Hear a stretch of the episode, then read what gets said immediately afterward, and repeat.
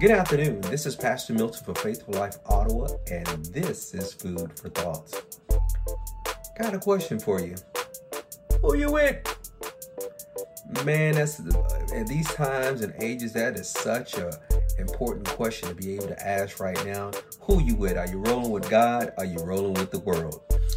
Man, and you read Malachi chapter 3 and verse 13, you'd have to ask that question because God had just talked to them about how, you know, bring you all the tithes and offers to the storehouse that there may be meat in my house and prove me if I would not open up the windows of heaven and pour you out a blessing you don't have room enough to receive. And I'll rebuke the devourer for your sake. And I'll, not and I will not let your fruit pass its vine before its time. He says, and all nations shall call you blessed and they should call you a delightsome land. Right? God had just said that to them. Then this is what God, it was strange because this was God's response. He says, But your words have been hard against me, says the Lord. Yet you say, What have we spoken against you? God's word says, They said, You have said it is useless to serve God. And what profit is it to keep his ordinances and to walk gloomily as if in mourning apparel before the Lord of hosts? In other words, what is doesn't benefit us at all to serve you, doesn't benefit us at all to keep your words. He's not talking about people who are in the world. He's talking about covenant people, the, the children of Israel, who he actually has a covenant with.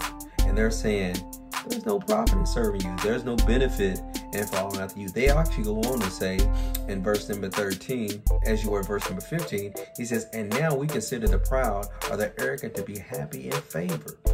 Evildoers are exalted and prosperous.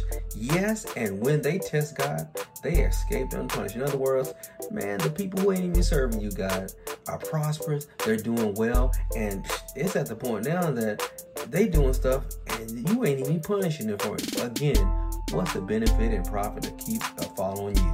And man, I pray that you haven't fallen into that trap. Right now, it, it might appear that those who aren't serving God are, are prospering in their own ways. But man, the, the temporary benefit that they'll get out of their way pales in comparison to the things that God has in store for you if you hold on to his way of doing things, seeking first the kingdom of God. In fact, God goes on and says, He says that uh, verse number 16, that those those were the only people who were there. They actually had people there who they talked about often one with another about reverencing God and honoring God. And God actually listened and heard them. And he said, and there was a book of remembrance written before him of those who reverently feared him. And he also goes on to say that in that day, when judgment comes, he says he's going to remember those who held on to him and stayed in relationship and honored and worshiped him. And then you will be able to clearly see those who really serve God and those who really didn't. So again, I'm asking you, who you with? Are you with the first group who says it's pointless or no profit serving God?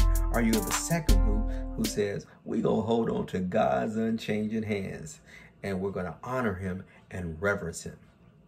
This is Pastor Milton of Faithful Life Ottawa, and this has been Food for Thoughts. God bless you and goodbye.